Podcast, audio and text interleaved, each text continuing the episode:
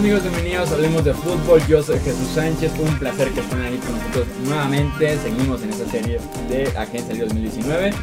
Vamos a platicar ahora del grupo muy interesante, muy completo, muy profundo de cornerbacks que tenemos en este 2019. Me acompaña para hacer justamente este análisis mi amigo Rudy Jacinto. Bienvenido Rudy, ¿cómo estás? ¿Qué tal Jesús? Seguimos con este top 10, llevamos una posición bien importante, estamos hablando de que hay calidad y de que hay cantidad y eso es muy atractivo porque si algo tenemos que tener como defensivas de la NFL es el juego aéreo. Sí, exactamente, no ya no basta con tener uno o dos buenos esquineros. Necesitas cinco. Mínimo cuatro o cinco ya. Si eres las águilas necesitas diez. sí, porque se te lastiman todos. Llegaron hasta su cornerback número diez. En los controles operativos está como siempre mi amigo Edgar Gallardo. Y vamos a darle entonces oficialmente a esta lista del top 10 en la posición. Iniciamos con el décimo puesto con un caso interesante desde la agencia libre pasada que es Bashot Breland. Este cornerback que la temporada pasada también fue agente libre y firmó por 3 años y 24 millones de dólares con los Panthers antes de que se revelara que de fue una lesión en el offseason, se le había incluso infectado, que iban a necesitar de más tiempo para curarse. Entonces se cayó totalmente el acuerdo, estuvo mucho tiempo como agente libre incluso ya que había iniciado la temporada, haciéndose pruebas físicas y médicas con los equipos. Finalmente firma con Green Bay, estuvo 7 partidos con los Packers tuvo por lo menos un año decente, creo yo. Si bien la temporada de Green Bay en general fue malísima eh, eh, en general con el equipo, tal vez Brilliant no fue tan mala opción para complementar un poco a sus cornerbacks jóvenes que tenían eh, los Packers. Una temporada calificada con el 58.5 por Pro Football Focus. Creo que podría regresar a Green Bay, no se me hace tan descabellado esa relación de cornerbacks jóvenes y Trita Brilliant que por algo firmó por 24 millones hace un año exactamente. Antes de cortarse el pie. Sí, en vacaciones. Qué lesión tan, tan rara y que le acuerdo cómo se cayó. Pero sí, Brilliant por lo menos puede ser una opción decente como número 2, tal vez número 3. Cuando por fuera los números siempre, pero como número 3. Sí, me, intriga. Era el cornerback número 2 con los Washington Redskins. Empezaba lento, eh, con, con, las temporadas fue mejorando un poco. Y al final era de promedio para arriba, creo firma en agencia libre, se corta el pie, le anulan el contrato, no pasa la prueba médica. También iba a ser número 2 en Carolina detrás ah, de James Bradbury, entonces. Sí, o sea, esa, es la función en la que en la que funciona. No le reprocho mucho que no brillara, digamos, con Green Bay Packers, ni siquiera se aprendía el libreto de jugadas. Eh, llegó sobre la marcha o a marchas forzadas. Es muy difícil como receptor, como cornerback, eh, adaptarte de forma tan inmediata a un equipo. Entonces creo que veremos una mejor versión de Brilliant donde sea que juegue en el 2019. Morris Claiborne es el noveno en esta lista, calificado con un 62.7. Creo que ha sido un número 2 más que decente para los Jets de Nueva York. No tiene ya mayor potencial más que ser realmente el número 2. No te ofrece nada más que una opción decente bien para cubrir la segunda o tercera opción de alguna ofensiva. Recuerdo muy bien ese eh, sábado por la noche que se enfrentan los Jets con los Texans. Creo que no sé por qué no estaba Trumaine Johnson, creo que ya por lesión, que si era temporada. o por indiferencia. Ajá, por indiferencia con los Jets. madrismo. Y pusieron a Cleveland eh, con DeAndre Hopkins y le hizo pedazos de que como dos touchdowns, 180 yardas. Entonces, Cleveland no es para cubrir a DeAndre, Hopkins, sí para un Kiki Couty, por ejemplo, en esa ofensiva. ¿Y quién va a defender a DeAndre Hopkins? sí, exacto. Entonces, Cleveland como un número 2 me parece muy bien. Según Pro Football Focus, de los 112 cornerbacks calificado la temporada pasada, Kevin fue el 75, entonces ¿qué es? Número 2. Número 2. Y entró sobre todo en el juego terrestre, que eso es raro para los cornerbacks. Normalmente le sacan a esas tacleadas, pero no. Aquí es, entiende su rol, entiende sus funciones, sus capacidades, lo hace, lo ejecuta. Una contratación que no, así de, de, bajo perfil, a un dinero muy justo, algo de experiencia como veterano. Un jugador en general eh, consistente dentro de sus capacidades. ¿Por qué no? Sí, con buen pedigrí de primera ronda, incluso top 5 creo con los Dallas Cowboys después pasa a los Jets y se ha consolidado bien con, Nueva York. En el octavo puesto nos encontramos con Justin Coleman, este cornerback que inició en Inglaterra, fue cambiado casi gratis a Seattle y que ahí se convirtió en un muy buen esquinero, ojo, del slot. Y es importante que los equipos que firmen a Coleman en esta agencia libre, que se interesen en él, lo vean como un cornerback de slot, porque cuando queremos proyectar a cornerbacks que juegan por adentro los números a ser el número 2 o de alguna manera loca el número 1 de algún equipo es cuando empezamos a tener problemas y decíamos era un buen esquinero en su equipo anterior porque tenía un buen rol para su tipo de habilidad.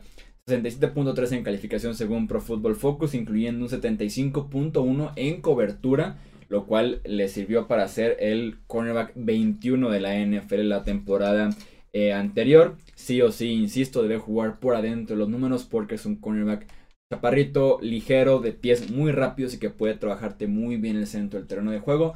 Tal vez no tan bien cuando juega por afuera de los números con receptores un poco más altos. Sí, eh, es importante la faceta del, cornerback slot. Es distinta. O sea, si estás en las bandas, pues tienes toda la mitad del campo a tu favor, ¿no? Tienes que ir nada más controlando, tratando de llevar a tu receptor hacia afuera o que no te gane la posición. Eh, si estás en el slot, por atrás, por arriba, por abajo, izquierda, derecha.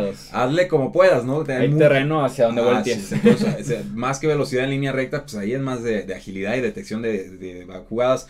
Eh, ya están cobrando cada vez más como cornerback slots. Y deberían, porque realmente el cornerback slot, que es el tercer cornerback de un equipo, ya es titular en la defensiva. Sí, de hecho, eh, porque ya, ya, es titular. Ya eso de formaciones base, que si 3-4, 4-3, eh, ya quedó en el pasado. Ahora son tres esquineros. 4 atrás, 5 atrás, 6 atrás. Bueno, yo aprendí hace poquito que está nickel, que son 5 atrás, 6 que son, es el dime.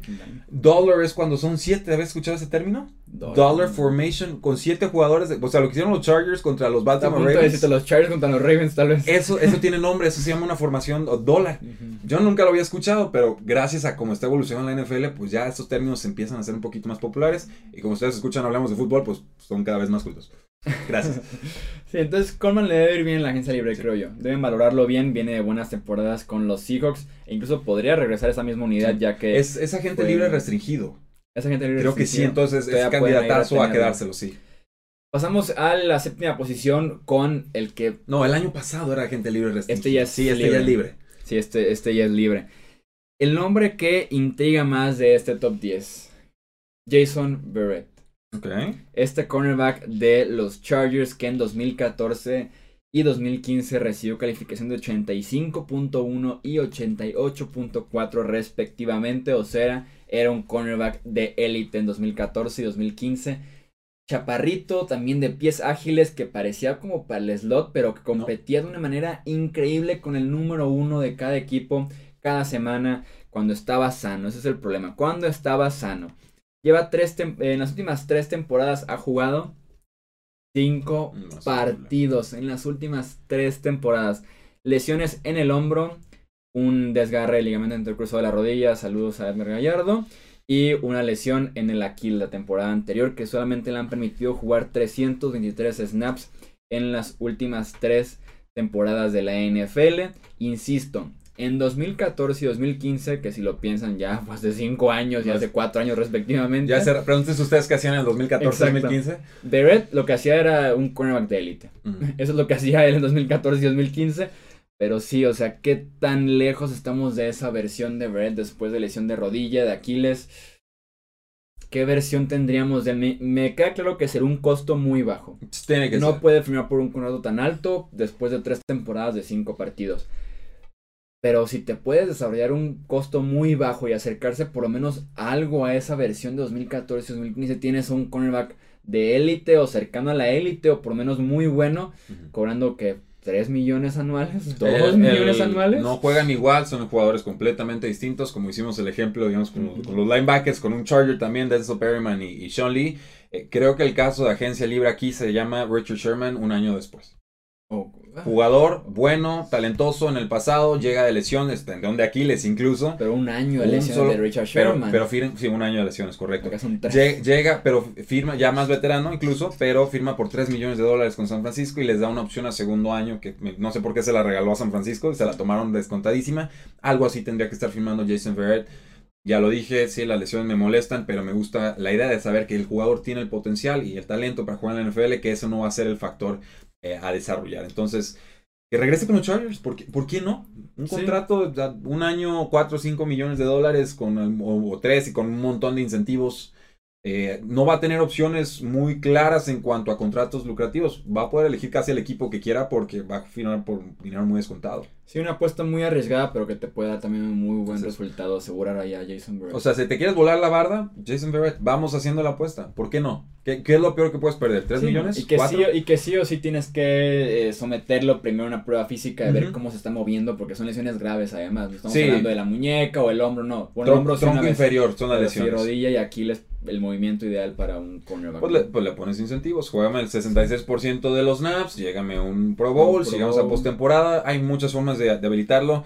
Insisto, para eso, está, para eso están estructurados de esa manera los contratos de NFL, para casos como los de Jason Verrett. Sí, se va a requerir de un, eh, de un GM arriesgado y que también sea inteligente en, ese tipo de contratos de buscarlos y poder convencer a Jason Barrett de que es la mejor opción. No todos los equipos lo hacen, ¿eh? Sí, ¿no? Ah, no. O sea, no asuman que por ser general managers o, o player personnel lo hacen, ¿no? Sí. En el sexto puesto nos encontramos a Jason McCourty, que tuvo una muy buena temporada con los New England Patriots.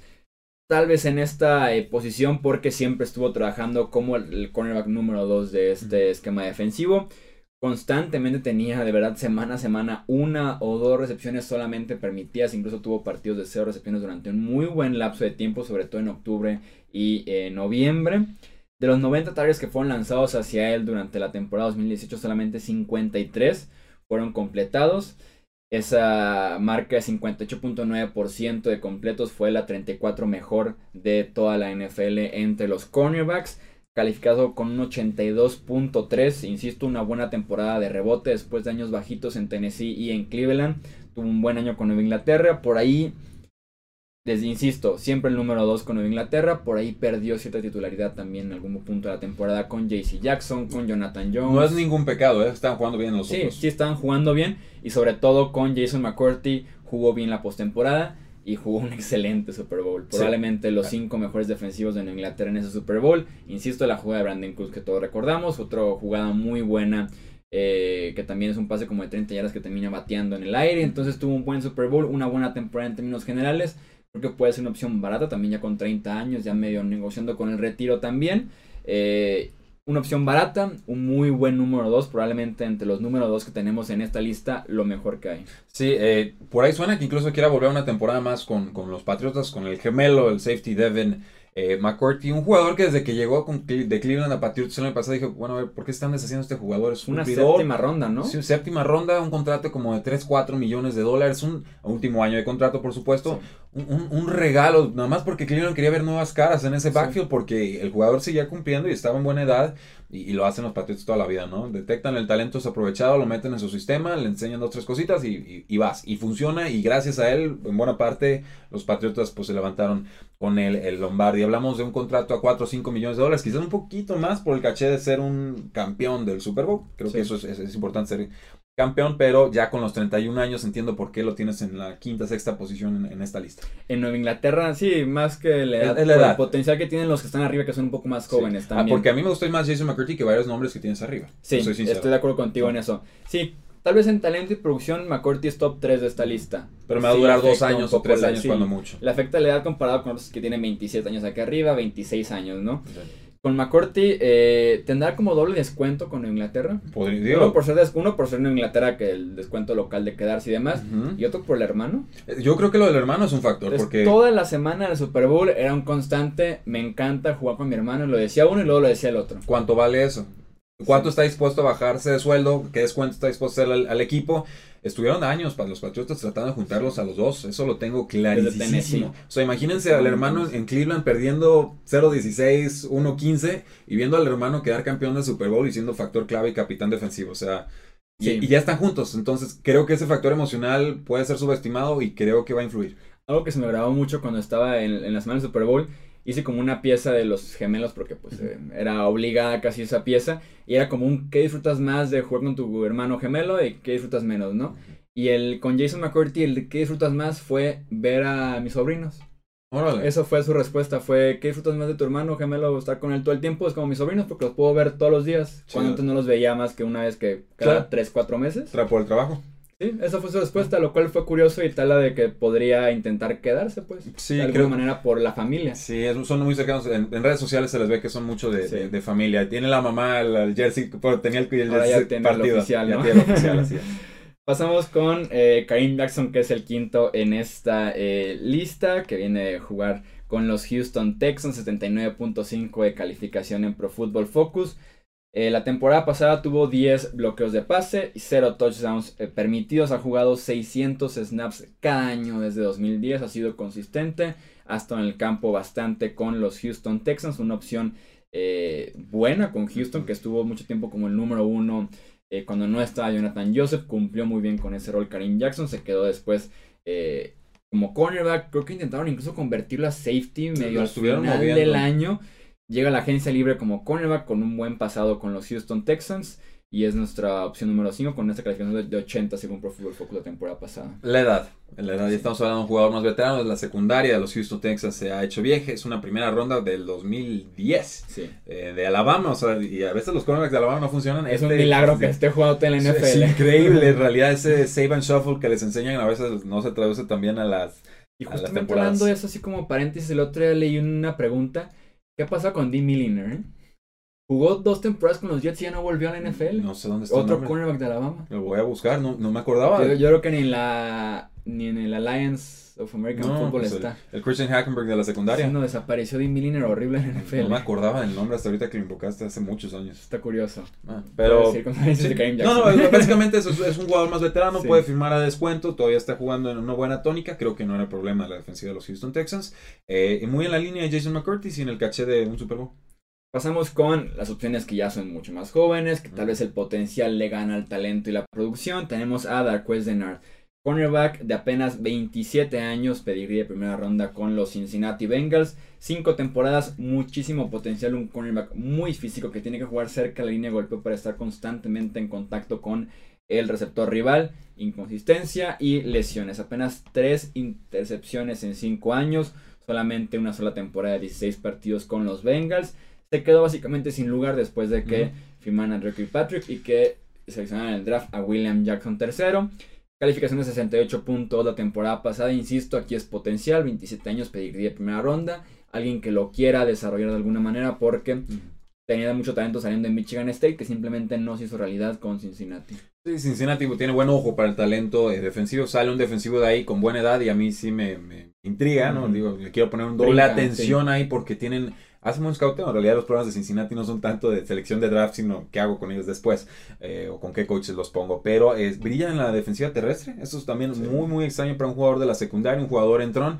Pero sí, las la, lesiones. Había era primo, sobrino, uno que estaba, otro, Bernard, ¿no? ¿Te acuerdas? Hace muchísimo tiempo en la secundaria. De Alfonso Denard, el de Inglaterra. Que era con, con 3 y se perdió en el universo por problemas. Lo arrestaron. fue arrestado? Por un problema, pero grave, ¿no? horrible tengo que buscar, voy a buscarlo. No me acuerdo por qué lo arrestaron, pero creo que estuvo medio grave. Alfonso Bernard se llamaba. Sí, Alfonso. Que llegó. un año antes que él. Ya, ya me acordé. A ver. En el proceso del draft le pegó un policía en un bar. Eso no es bueno. En el proceso del draft le pegó un policía y pasó de ser primera ronda a ser un drafted. Este. Se ganó su lugar como cornerback número 2 con los Pats y se cayó después. Sí, este, ¿y por qué no contrató Cincinnati si él pegó? Bueno, esa es, otra historia. El caso es que eh, estamos hablando de la época de Daryl Rivers, Brandon Browner, 2015. Sí, por ahí peleaba Alfonso Enar. Me acordaba que era de familia. Le pegó un policía en Nebraska porque era de su universidad, ahorita me acordé. Bueno, no sé por qué no debía haberlo mencionado hablando del, familiar, pero bueno. ¿Qué este. tal este episodio de Top 10 de agentes libres hablando de Dean Milliner y Alfonso oh, Enar? Está, está, candente, ¿eh? Ahorita hablamos de alas cerradas número 5 y de pateadores. ¿Qué está pasando? Eh, pasamos al top 3 antes de hablar de otro esquinero muerto en Oye, ¿Qué tal el clásico entre el Real Madrid y Por favor. Eh, Bradley Robbie, este esquinero que eh, jugó, me estoy todo distraído. Sí, jugó con los Broncos de Denver, que se quedó como cornerback número 2 tras la salida de Akib Talib. Finalmente dijeron, vamos a confiar en la opción joven y barata, dejar ir a la opción más veterana y cara como Akib Talib. Y simplemente fue un año espantoso para Bradley Robbie. Viene o entra a la agencia libre viniendo de su, peor, de, su peor, de su peor año sin duda alguna. 59.8 de calificación. En 2017 tuvo su mejor temporada con calificación de 78.3. Es una apuesta interesante que sinceramente yo no tomaría. ¿Cuál es el precio? Sí, o sea, un esquinero que brilla con Chris Harris, Akib Talib y enfrente de Von Miller, Malik Jackson cuando estaban en ese momento, de, eh, de Marcus Ware. ¿Está bien cubierto? Sí, estaba bien cubierto. Realmente nunca me pareció un excelente cornerback en el slot. Eh, como número 2, sin duda alguna, no funcionó la temporada pasada. Insisto, el potencial que le, que le puedan ver como también ex primera ronda de, del draft. Ohio State. Va por allá a subir la expectativa, pero yo no tomaría la apuesta de Bradley Robbie. También depende mucho del precio, pero sí me, me incomoda un poquito este estatus de Bradley Robbie de venir de su peor temporada cuando justo va a ser agente libre. Sí, de acuerdo. Se cae Denver y se cae él también, en talento, en producción. Parece más la situación que el jugador. no, mucho que agregar, también tengo mis reservas, no, no mide más de 6. eh, pies, o sea, mide 5'11, 194 libras, primera, primera ronda del 2014, tenía que levantar la mano y pues no, o sea, en realidad se quedó mucho en esa faceta de cornerback número 3 incluso. Pasamos a la segunda posición con Pierre Desir, este esquinero que creo que muchos es la primera vez que lo escuchan, porque sin duda alguna apareció debajo de las rocas. Nunca había jugado más de 400 snaps en su carrera, su única temporada como titular indiscutible en Indianapolis y brilló como el cornerback número uno de eh, los Colts, sumamente consistente, tal vez no tan espectacular en intercepciones, en bloqueos de pase y demás, pero fue consistente cubriendo uno a uno el receptor rival cada semana, muy pero muy sólido, brilló de la nada como les digo, eh, le dio un 77.5 de calificación. ¿Qué equipo se va a animar a hacerlo un cornerback bien pagado después de una sola temporada? Creo que la respuesta pueden ser los mismos Colts. Si tuvo un buen año 2018, tienes el espacio para tener jugadores. Firma Pierre decir que probablemente es un mejor agente libre. Sí, Quédatelo. tienes todo el dinero del mundo. Vamos viendo si es sostenible. Eh, gran trabajo la defensiva de los Colts, o sea, con nombres verdaderamente desconocidos, ve con, de qué forma se alcanzó a posicionar de la nada en realidad. 6'1, 198 libras de la Universidad de Linderwood. Si ustedes saben dónde está Linderwood, me avisan porque yo no, sinceramente, pero salió de la nada, llegaron a postemporada, líder a la defensiva, la secundaria no fue el mayor problema que tuvieron los Colts en esta en esta campaña. Y insisto, tienen más de 100 millones de dólares en espacio salarial quédatelo, contrata a quien quieras, no te metas en problemas, te funcionó, cualquier problema futuro, pues ya lo, cortamos y bueno, fue accidente de un día, flor de un día, pero no tiene caso. Está en nuestro top 3. Reténlo, sí. Siento que a en los comentarios alguien así como que mi papá es egresado del Linderwood de la clase del Por favor, eh, no, ilumínenos. ¿eh? como que me imagino sin comentario ya. a mí me encanta aprender de universidades que, no sabía nada. O sea, de programas de ligas inferiores, ¿no? Pasamos al primer cornerback de nuestra lista de esta agencia de 2019 y es Ronald Darby. Hablando de esquineros que tal vez no vienen del mejor momento de su carrera para la agencia libre, él se desgarró el ligamento anterior cruzó la rodilla. ¿Y la moral? Insisto, saludos a Edgar Gallardo. Oh, pues ya, párenle a su cotorreo. Apenas jugó nueve partidos Ronald Darby la temporada pasada, apenas tiene 25 años, que esto es la clave para Darby en esta agencia libre.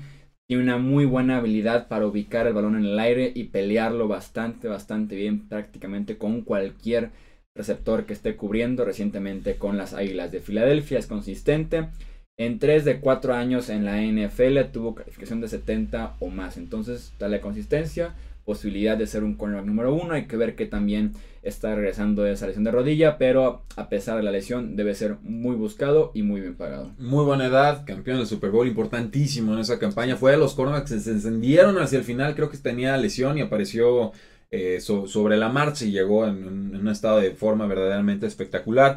Las lesiones la quejaron muchísimo en 2018, decíamos, por eso empecé el programa de esa manera. 10 cornerbacks llegaron a utilizar las Águilas de Filadelfia. Eh, estaban rezando porque su cornerback número 4 pudiera jugar cojo, ¿no? No tener que usar su cornerback número 8 en partidos de la semana 14. Y entre más desconocido, mejor el cornerback, ¿no? y pandilla. Entonces, eh, situación complicada, no hay dinero con las Águilas de Filadelfia. Este momento iba a llegar en, en alguna eh, temporada, tenía que ser así. hay talento, te reflejaron bien, tienen que dejarlos ir. Ronald Darby, el cornerback número uno por edad, por producción, por, por el, Super Bowl que iba a tener, creo que está todo ahí, nada más es mantenerse sano y quizás lo que más le convenga, pues firmar por un año y mucho dinero, eh, o, por dinero medio para entonces poder llegar en mejores condiciones a la siguiente agencia libre. Sí, con Philadelphia estamos hablando de eh, Ronald Darby, que lo mencionamos como número uno de cornerbacks, Jordan Heath, que era nuestro número dos en linebackers. Brandon Graham que se quedó ahí de milagro de no probar la agencia libre. Aguilar lo alcanzaron, aguantar antes de agencia libre. Nelson Aguilar que está siendo vendido tal vez también porque no van a poderlo firmar el próximo año. entonces son 9 millones, cobraba menos de 3 y ahora va a cobrar 9. Hay problemas serios en Filadelfia ahí con, con, el tope salarial. Y Nick Foles. Se pueden ir Darby. Y Nick Foles que se está yendo. Ya sé que lo odias, pero. Se está yendo gratis. No, Hashtag Nick Foles, escríbanle, péguenle. No, para sociales. Ah, ya veremos en cornerback. En cornerback voy a hablar muy bien de Nick Foles. igual podemos probar Nick Foles de, de cornerback. Bueno, trae Ángel el muchacho en una de esas. Ya en Filadelfia no. Bueno, si la, si la puedo hacer de receptor, en una de esas me la hace de córdoba. Pick six de Nick Foles en Super Bowl 55. Lo que le haría falta nada más en su carrera. Eso es todo entonces por este episodio de los 10 mejores esquineros que tiene esta agencia 2019 de la NFL. Edgar, muchas gracias por estar en los controles operativos. Muchas gracias, Jesús. Gracias, Rudy. Y perdón por mencionar tu ACL cada vez que hablamos de oh, uno. Ya estoy llorando aquí. Rudy, muchísimas gracias. No, al contrario, seguimos con este análisis. Yo soy Jesús Sánchez, esto Hablemos de Fútbol. Recuerden que los leemos ustedes en los comentarios, YouTube, Facebook, eh, Twitter, Instagram, como Hablemos de Fútbol. Y nos escuchamos en el próximo episodio. Hasta luego.